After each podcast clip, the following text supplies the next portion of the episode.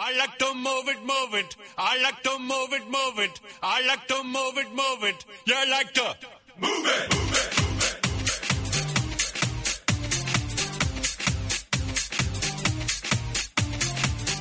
All girls all over the world. Original King Julian, Bonnie Caseman. I love how all the girls move their body. 핫하고 도발적인 그녀 이야기. 신현주의 핫돌. Alright? Woman, you cute, and you don't need no makeup. Original cute body makeup on model. Woman, you cute, and you don't need no makeup. Original cute body makeup on model. Physically fit, physically fit, physically fit. 사람은 사람을 통해서 성장하고 예상치 못했던 고난, 시련도 사람을 통해서 견뎌낼 수 있습니다. 나에게 닥친 일이 내가 감당하기에 벅찰 때 무조건 피하는 것보다 도움을 주면서 또 도움을 받으면서 함께 해결해 나가는 것도 좋은 방법이겠죠. 때로는 우리가 작고 굉장히 미미한 방법으로 베푼 관대함이 누군가의 인생을 영원히 바꿔놓을 수도 있습니다. 더불어 여러분이 힘들 때 저 여기 있다는 거 잊지 마세요. 손잡아 드릴게요. 핫하고 도발적인 그녀 이야기 지금부터 시작하겠습니다. 첫 곡으로 이 아이가 부르는 손잡아줘요.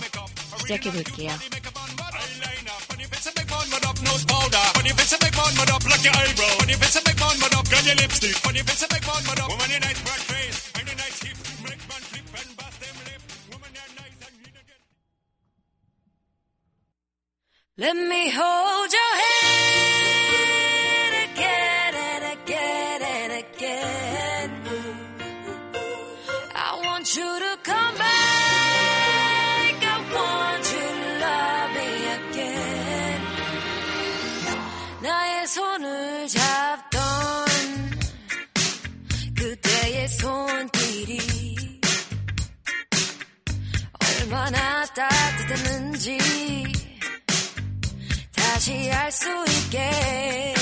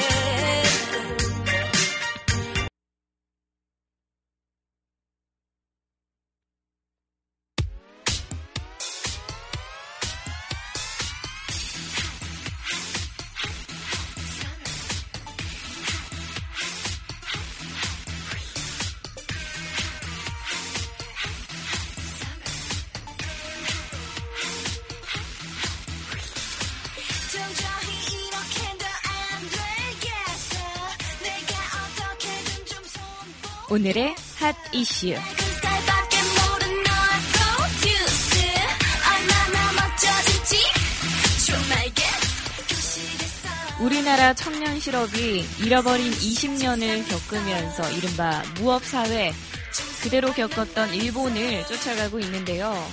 오랜 경기 침체로 실업률이 치솟고 비정규직이 급증한 일본처럼 일자리의 양, 질 모두가 악화되는 것처럼 보이고 있습니다.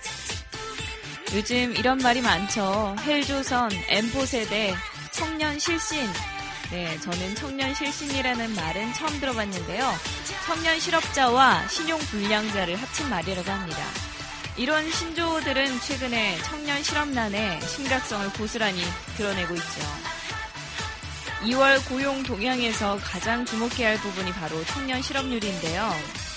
12.5%라는 청년 실업률은 1999년 통계 기준 변경 이후의 최고 수준입니다. 공식적인 청년 실업자만 48만 명으로 떨고 있죠. 네, 한 해에 수능을 보는 학생들이 60만 명이라고 치면요. 어마어마한 양이죠. 통계에 포함되지 않은 고시생, 니트족을 포함할 경우에는 청년 실업 규모가 두 배 이상일 것으로 추산되고 있습니다. 정부는 최근 청년 실업률 상승의 배경에 대해서 고용 시장의 악화보다 구직 인구 증가 여파로 해석을 하고 있는데요. 네, 이렇게 참 사람이 보는 눈이 다 다른 것 같습니다. 비정규직과 정규직, 대기업과 중소기업으로 구분되는 노동시장 이중 구조와 높은 대학 진학률, 경기 침체 등이 더 큰 영향을 미쳤다는 평가입니다. 더욱 큰 문제는 저출산 고령화 추세와 맞물려서 청년 실업난은 더 심화될 수밖에 없다는 점이겠죠. 특히 지금과 같은 추세는 1990년대 버블 붕괴 기억하시죠? 그 이후에 20년이 지난 지금까지 경기 침체의 늪에서 헤어나오지 못하고 있는 일본과 현재 비슷한 흐름이라는 평가가 나오고 있습니다. 1970년대만 해도 네, 4%였던 일본의 청년 실업률이 90년 이후에는 10%대까지 치솟았고요. 20년대 초반에 일본의 니트족은 60만 명까지 늘었습니다. 그리고 비정규직 비율도 40%에 육박했죠. 당시 필요한 돈이 모일 때까지만 아르바이트를 한다는 플리터족 아시죠? 이 무업사회라는 신조어도 이때 계속해서 등장을 했습니다. 정부의 청년 고용 대책이 여전히 헛돌고 있다는 지적이 나올 수밖에 없는 상황입니다. 지난해 대책의 실효성을 끌어올리겠다면서 고용 절벽 해소 대책 등을 발표했지만 오히려 수치는 더 악화된 것으로 보입니다. 네, 정부는 하반기 경제 정책 방향에서도 청년 여성 일자리 대책에 중점을 둔다고 하는데요.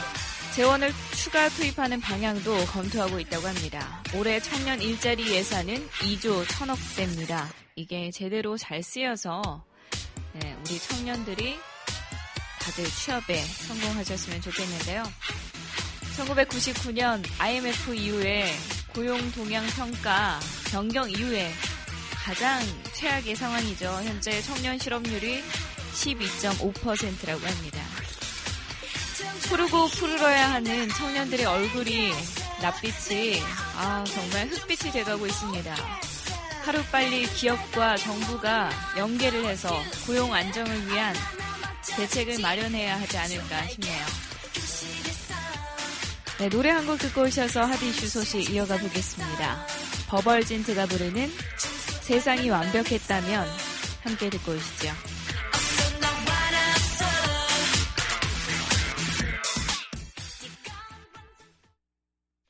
세상이 완벽한 곳이면 지금 나와 함께 있겠지 넌 그리고 힘이 없는 자들의 억울한 사연과 생겨나지도 않았겠지 전부.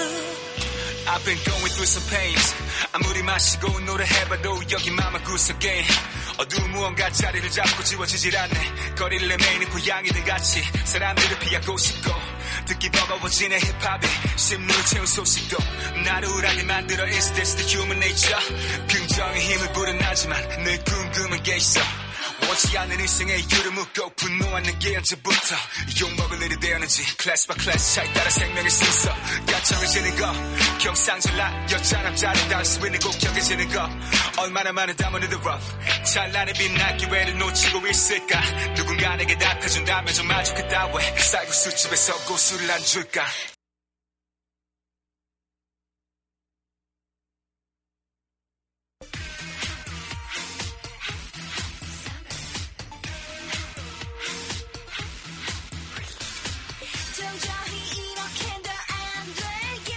포항 공과대 포스텍 교수가 강의 도중에 세월호 참사로 희생된 학생들을 두고 생각이 없었다.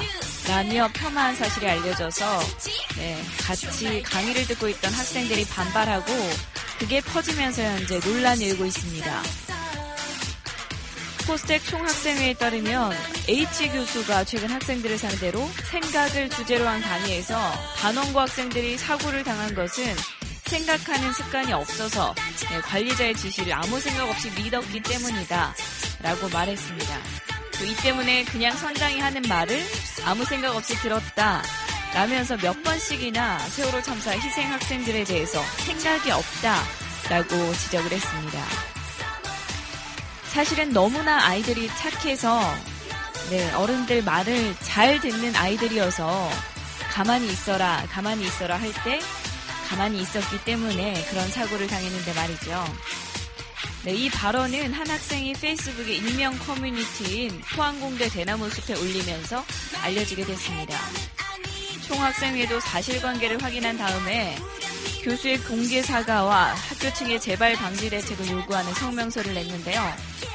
세월호 참사에 대한 몰이해에 따른 망언이라고밖에 볼 수 없다며 최근 연세대 교수도 세월호 참사 때 학생들이 개념이 있었다면 죽지 않았을 것이다 라는 발언으로 무리든 빚은 상황에서 우리 학교에서도 이런 발언이 나왔다는 게 정말 충격적이다 라고 밝히기도 했습니다.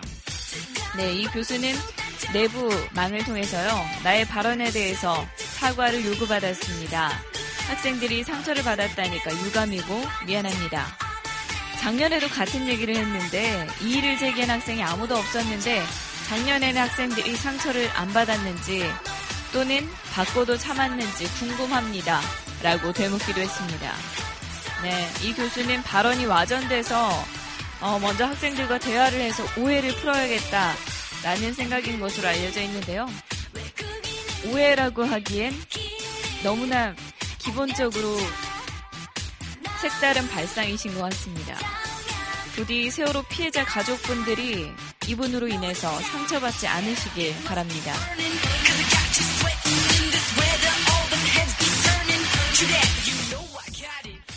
네, 요즘에는 이 학교 점퍼 있죠.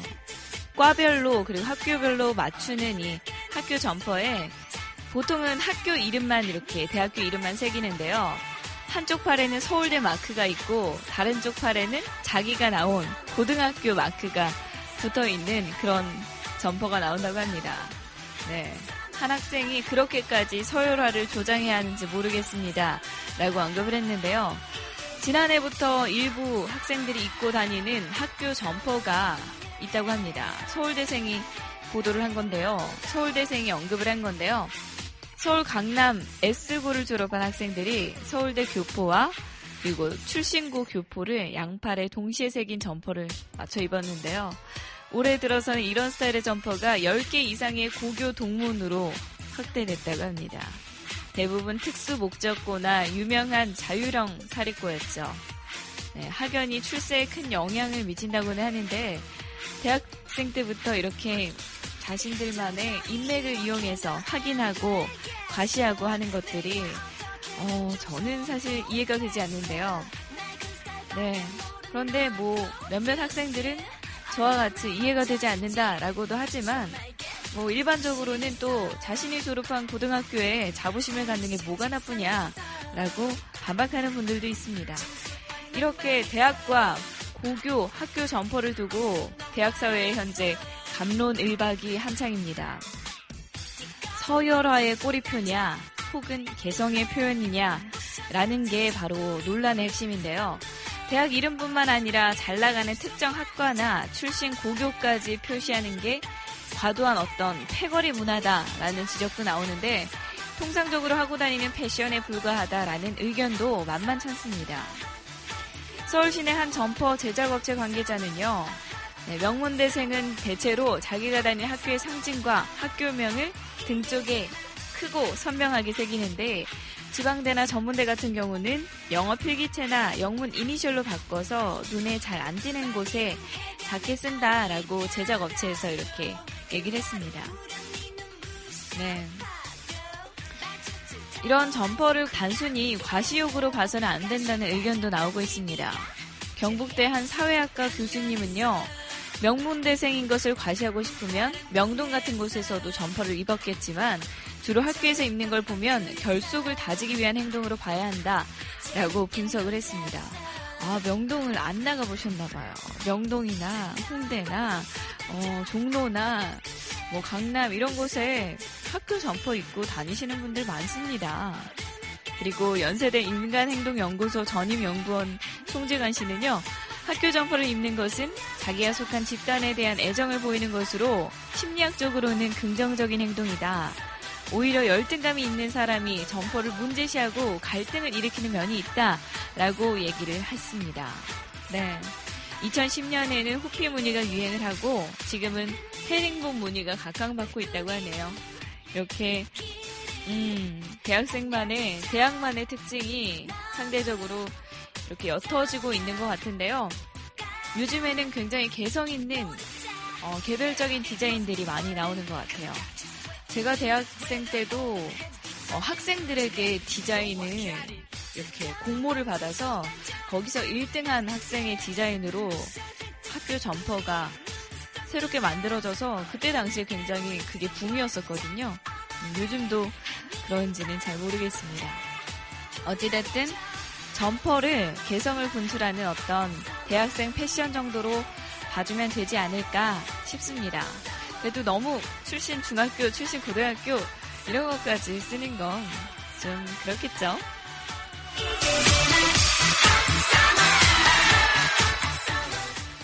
네. 가수이자 배우인 이승기가 신병교육을 마치고 특전 사령부로 배치됐다고 합니다. 특전사령부는 최고의 정예들이 소속된 곳으로 요즘 신드롬을 한창 일으키고 있는 태양의 후예 송중기의 소속 부대이기도 한데요. 그럼에도 드라마와 현실은 완전 다르지 말입니다. 네, 핫 이슈 소식은 여기까지 전해드릴게요. 신청곡 존 덴버가 부르는 Annie's Song 이 곡 함께 듣고 오시죠.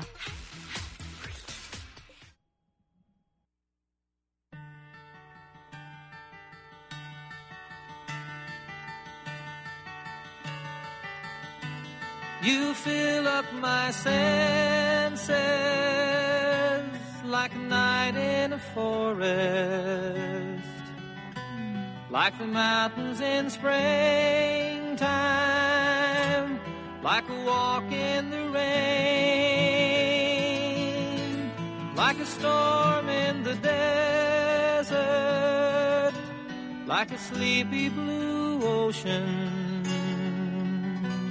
You fill up my senses. Come fill me again. Come, let me love you.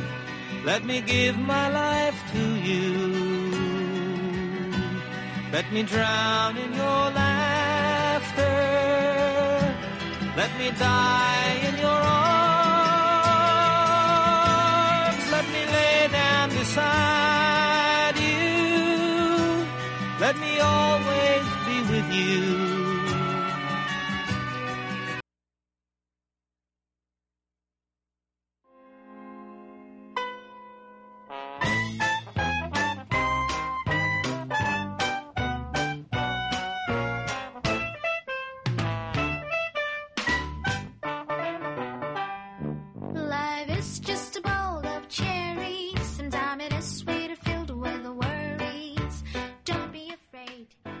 신하나가 전해드리는 해외 토픽. When things seems up in the air and everything is so unfair. 매일 seafood 레스토랑을 방문해서 맛있는 식사를 하는 물개 한 마리의 모습이 네, 화제입니다. 주민들이 쌤이라고 이름 붙인 이 지역 명물 물개는요, 하루 세 차례 아일랜드 위클로주에 있는 한 해산물 식당 앞으로 찾아와서 먹이를 줄 때까지 떠나지 않고 있습니다.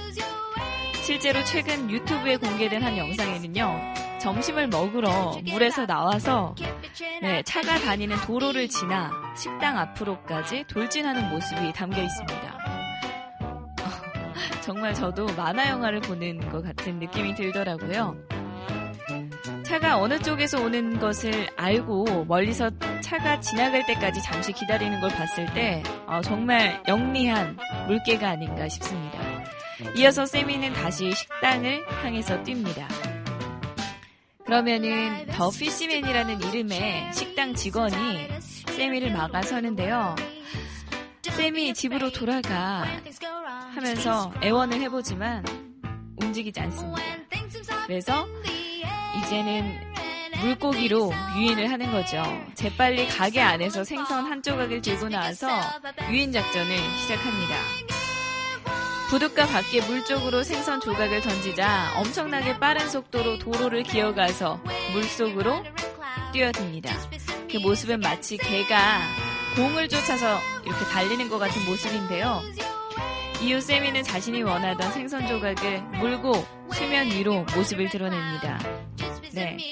이 영상을 보면요. 물개 한 마리가 매일 식당을 찾아와서 생선을 달라고 하는 게 너무나 신기하고 흥미롭게 바라볼 수 있습니다.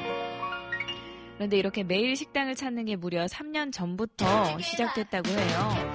이 지역에 홍수가 발생하면서 세미가 무태서 발견이 됐고요. 이를 불쌍하게 여긴 가게 직원이 이 세미에게 건넨 생선 한 조각이 이렇게 3년간 매일 이 물개가 오게끔 만든 거죠. 오히려 가게는 세미 덕분에 유명해져서 사람들이 많이 찾는다고 합니다. 어떻게 보면 복덩어리겠죠?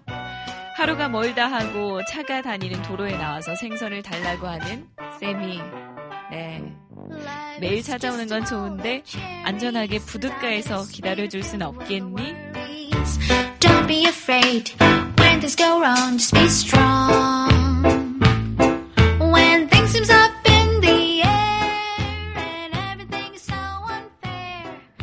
최근에 장기 미제 사건을 다룬 케이블 드라마 시그널이 선풍적인 인기를 넘어서서 사회적인 관심을 모으고 있습니다. 누군가의 기억에서 이미 사라진 지 오래인 미제 사건의 피해자 혹은 피해자 가족에게 사건의 해결만큼이나 중요한 것이 바로 관심이라는 점에서 이 드라마는 드라마 이상의 가치를 지녔다라고 평가를 받고 있습니다. 미제라는 말은요, 안일미, 건널 제자를 씁니다. 제라는 건 건너다의 뜻 외에도 구제하다, 돕다라는 뜻이 있는데요. 그러니까 이 미제 사건은 어쩌면 사건을 해결하지 못했다는 의미보다는 피해자를 돕지 못한 의미가 더 강할지도 모르겠습니다. 이렇게 구원받지 못한 피해자들의 사연은 비단 시그널 안에만 혹은 한국 안에만 있는 건 아닙니다. 사람이 있는 곳에는 어느 곳이나 미제 사건이 존재하게 되죠. 미제 사건을 다루는 드라마나 영화 그리고 기사에서 빠지지 않고 등장하는 것이 바로 공소시효인데요. 공소시효는 어떤 범죄 사건의 일정한 기간의 경과로 형벌권이 소멸하는 제도를 말합니다. 범죄 분야나 국가에 따라서 어떤 차이를 보이고 있는데요. 대부분의 미제 사건이 살인죄에 해당한다는 것과 공소시효가 미제 사건을 해결하는데 매우 중요한 법규라는 것만은 국가를 막론하고 네, 공통점입니다. 미국은 살인죄에 대해서는 공소시효를 아예 적용하지 않습니다. 일부 주에서는 살인죄뿐만 아니라 아동학대나 성범죄에 대해서도 공소시효 따위 두지 않고 있는데요. 영국 역시 살인죄를 포함한 모든 중범죄에 공소시효를 적용하지 않고 있고요. 프랑스는 살인죄가 아니더라도 반인륜적인 사건이라면 범죄자들에게 공소시효의 혜택을 주지 않습니다. 일본은 2010년 들어서 살인을 포함한 12가지 중대범죄에 대한 공소시효를 폐지했고요. 중국은 사형에 해당하는 범죄에 공소시효 30년을 적용하고 있습니다. 그렇다면 우리나라는 어떨까요? 2015년 7월부터 우리도 살인으로 인해서 사형에 해당하는 범죄는 공소시효를 적용하지 않습니다. 참 다행이죠. 기존의 15년에서 25년으로 연장한 지 8년 만에 이뤄진 개정입니다. 일명 태완이법이 적용되는 사건은 2000년 8월 1일 네, 발생한 살인 사건으로 이에 해당하는 사건은 200여 건에 달하는 것으로 추정됩니다. 드라마 시그널 속의 형사들은요, 누군가가 포기하기 때문에 미제 사건이 만들어진다 라면서 포기하지 않으면 희망은 있다라고 말합니다. 단순히 드라마 속 대사가 아닙니다. 미제 사건을 해결하는 데 있어서 DNA 감식 기술의 발전과 이를 뒷받침해주는 어떤 법적인 보호망이 필수적이긴 하지만 이보다 가장 더 중요한 게요. 수사당국의 끈질긴 노력 그리고 우리 대중들의 관심입니다. 피해자와 피해자 가족의 아픔을 잊지 않는 것, 그래서 포기하지 않는 것이야말로 미제 사건을 해결하는 가장 뛰어난 요원이 아닐까 싶습니다. 노래 한 곡 듣고 오셔서 해외 토픽 소식 이어가 보겠습니다. 드라마 시그널의 OST 떠나야 할 그 사람 이 곡 들려드릴게요.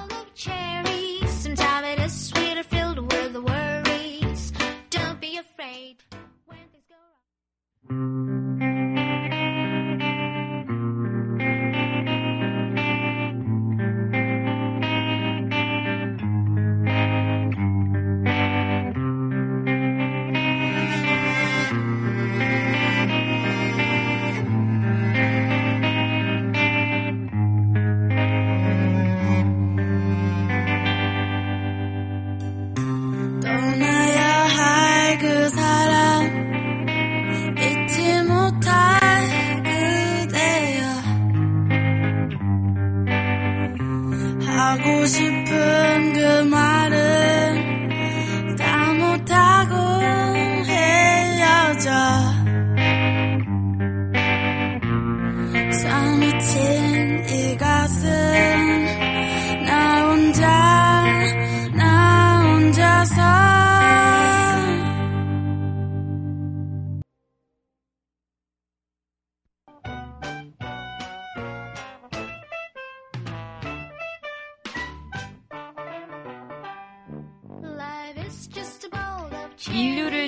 대표하는 천재로 꼽히죠. 아이슈타인보다 지능지수, IQ가 더 높은 11살 소년이 등장해서 네, 눈길을 사로잡고 있습니다. 영국 웨스트 미들랜드에 사는 키안 해머는 이미 전 세계 수재들의 모임인 멘사 회원이고요. 최근 진행한 IQ 테스트 결과 161을 기록했다고 합니다. 해머의 지능 지수는 아인슈타인뿐만이 아니라 현존하는 최고의 물리학자로 꼽히는 스티븐 호킹의 지능지수 160보다도 2점 더 높습니다. 맨사 측은 지난주 해머에게 전 세계에서 상위 1%에 해당하는 지능지수 보유자라는 내용의 인증서를 전달했습니다. 네, 그런데 평소에 도전을 즐긴다는 이 11살 소년의 꿈은 굉장히 어, 비교적 소박한 편입니다. 얼른 나이가 들어서 프로 축구 선수가 되고 싶다라고 얘기를 하는데요. 지금도 12세 이하 축구 클럽에서 열심히 운동하고 있다고 말했습니다. 해머의 아버지는요, 해머가 똑똑하긴 하지만 아들에게 절대 천재라고 부르진 않는다면서 나는 아들 해머가 꾸준히 축구장 위에서 뛰어놀 수 있길 바란다.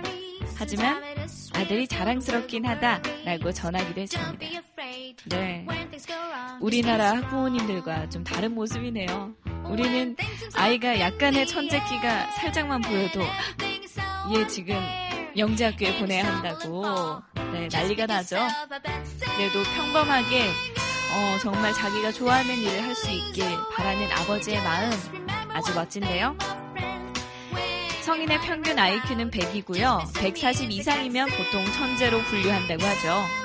천재들의 모임으로 불리는 멘사는 전 세계 11만 명의 천재 회원을 보유하고 있고 이 중 8%가 8살 이하고 35%가 여성이라고 합니다. 해머가 받은 IQ 162는 18세 이하의 멘사 회원이 받을 수 있는 최고점입니다. 18세 이상의 최고점은 161입니다. 전체 다 통틀어서 우리 해머가 1등이라는 거죠? 네. 정말 부모님 좋으시겠어요?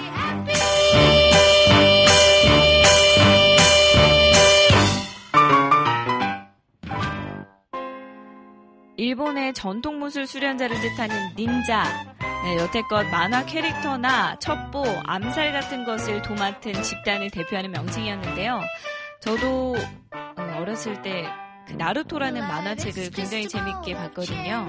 그게 기본적으로 닌자 내용이라서 어, 아, 일본에 닌자가 많구나 이렇게 어린 시절에 생각했던 기억이 납니다. 임무의 특성상 신분을 감추거나 일반인과 거리를 두는 생활을 했어야 됐는데요. 최근에 일본 정부가 공개적으로 닌자를 모집한다고 밝혔습니다.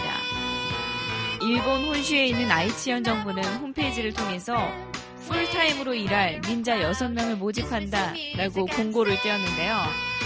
이 정부가 모집하는 닌자는 과거와 달리 카메라 앞에서 멋진 포즈를 취하는 아주 개방적인 성격을 지닌다는 그런 차이가 있습니다. 네, 이렇게 갑작스럽게 닌자를 소집한 건요. 다름 아닌 관광 사업의 활성화 때문인데요.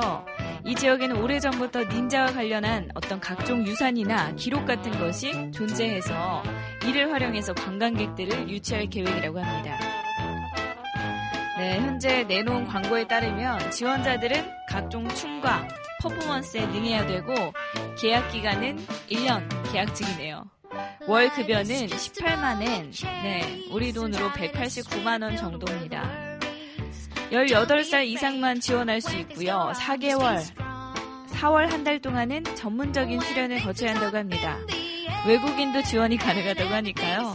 혹시 관심 있으신 분들은 닌자 돼보시는 거 어떨까요?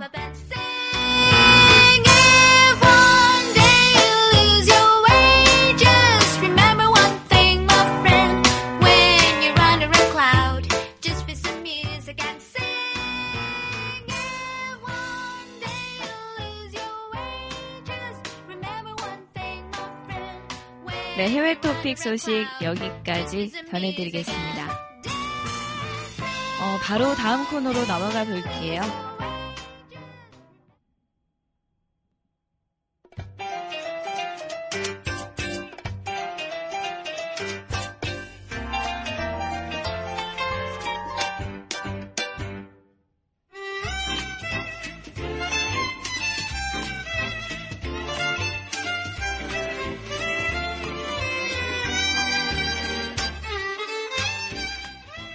핫도그 뮤직.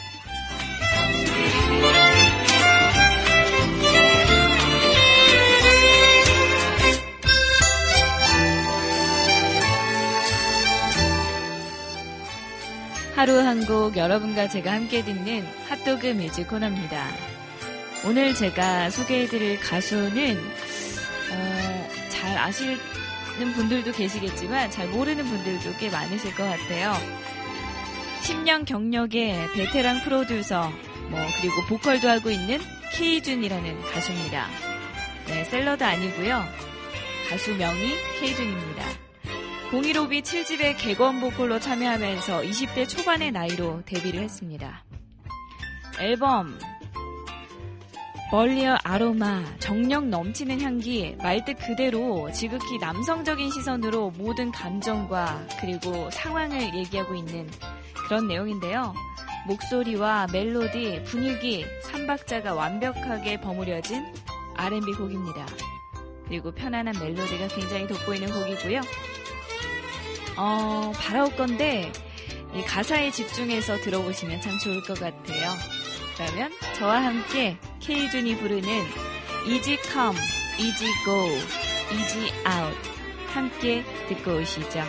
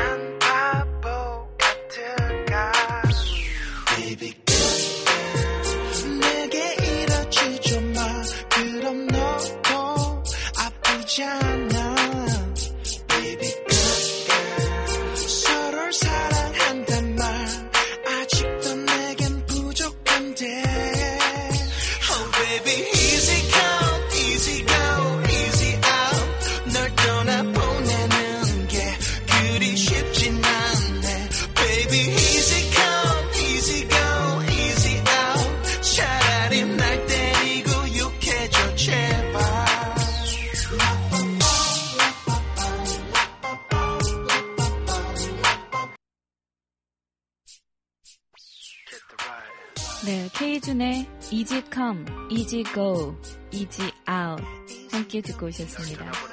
제목부터 어, 너무 딱 꽂혀가지고 듣게 된 곡인데요.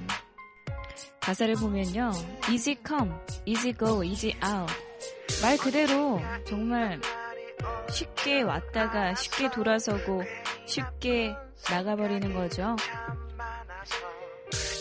사람 마음이라는 게 참 그런 것 같습니다. 쉽게 오는 것까지는 좋은데 쉽게 나가버리는 건 당하는 사람 입장에서는 씁쓸하죠. 가볍게 다가와서 어렵게 사랑하는 게 정말 쉽지 않아요. 그쵸?